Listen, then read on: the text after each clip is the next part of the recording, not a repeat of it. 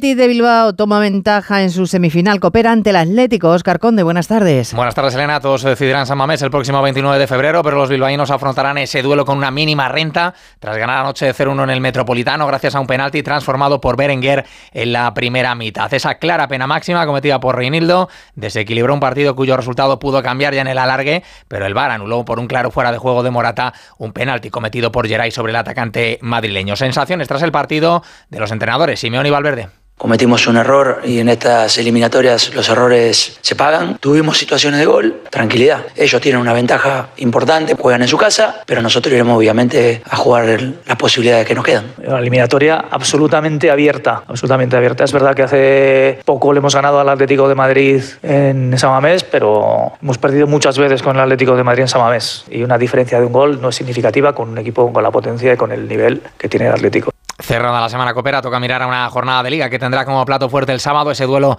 entre los dos primeros clasificados, Real Madrid y Girona, cita para la que está descartado Nacho por una sobrecarga muscular. Sí podrá contar Ancelotti con Vinicius y Rudiger, que formaría improvisada pareja de centrales con el francés Chouameni. Esa vigésimo cuarta jornada se abre mañana con un duelo andaluz entre Cádiz y Betis, con los gaditanos buscando salir del descenso y los verde y blancos intentando acercarse a puestos europeos. Los técnicos Pellegrino y Pellegrini eso es algo que no nos va a hacer mejorar pensar en que urge ganar, ¿no? Lo que tenemos que pensar en que urge ponerse bien. Bueno, para poder ganar partidos necesita hacer muchas cosas muy bien, ¿no? Si seguimos con esta evolución, yo creo que el equipo se va a acercar a, la victoria. Un rival muy complicado, como son todos en la liga, mucho más jugando de visita en su casa, viene de cambiar técnico, usted dice los dos últimos partidos, en que ha conseguido dos empates a cero, así que tenemos que hacer un partido muy completo y vamos a intentar ir a buscar los tres puntos desde el comienzo. Además, ha celebrado esta mañana en París el Congreso Anual de UEFA, en el que el presidente de Ceferín ha anunciado que no se presentará a la reelección en 2027 pese al cambio en los estatutos. También se ha nombrado miembro del Comité Ejecutivo de UEFA Miguel Ángel Gilmarín,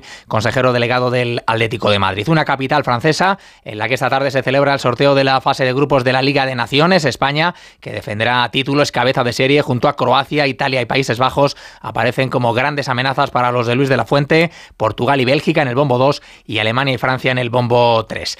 En la Copa de la Reina tenemos ya las dos primeras semifinalistas, el Barcelona que ganó 8-0 al Sevilla y el Athletic de Bilbao que superó los penaltis al Costa Deje. Se completan hoy los cuartos de final con el Levante Real Sociedad y el Derby Atlético Real Madrid. En motociclismo, tercera y última jornada de test de pretemporada de MotoGP en Malasia, con el italiano Bagnaya marcando el mejor tiempo de toda la semana, seguido del español Jorge Martín. Buenas sensaciones para Mar Márquez, que hoy sí ha rodado con los mejores, logrando el sexto registro de la jornada. Y en baloncesto, la selección española femenina debuta hoy en el preolímpico ante Japón. Tenemos también triple cita española en la Euroliga. El Real Madrid visita al Milán, el Valencia recibe a Olympiacos y Vasconia se enfrenta a las francés.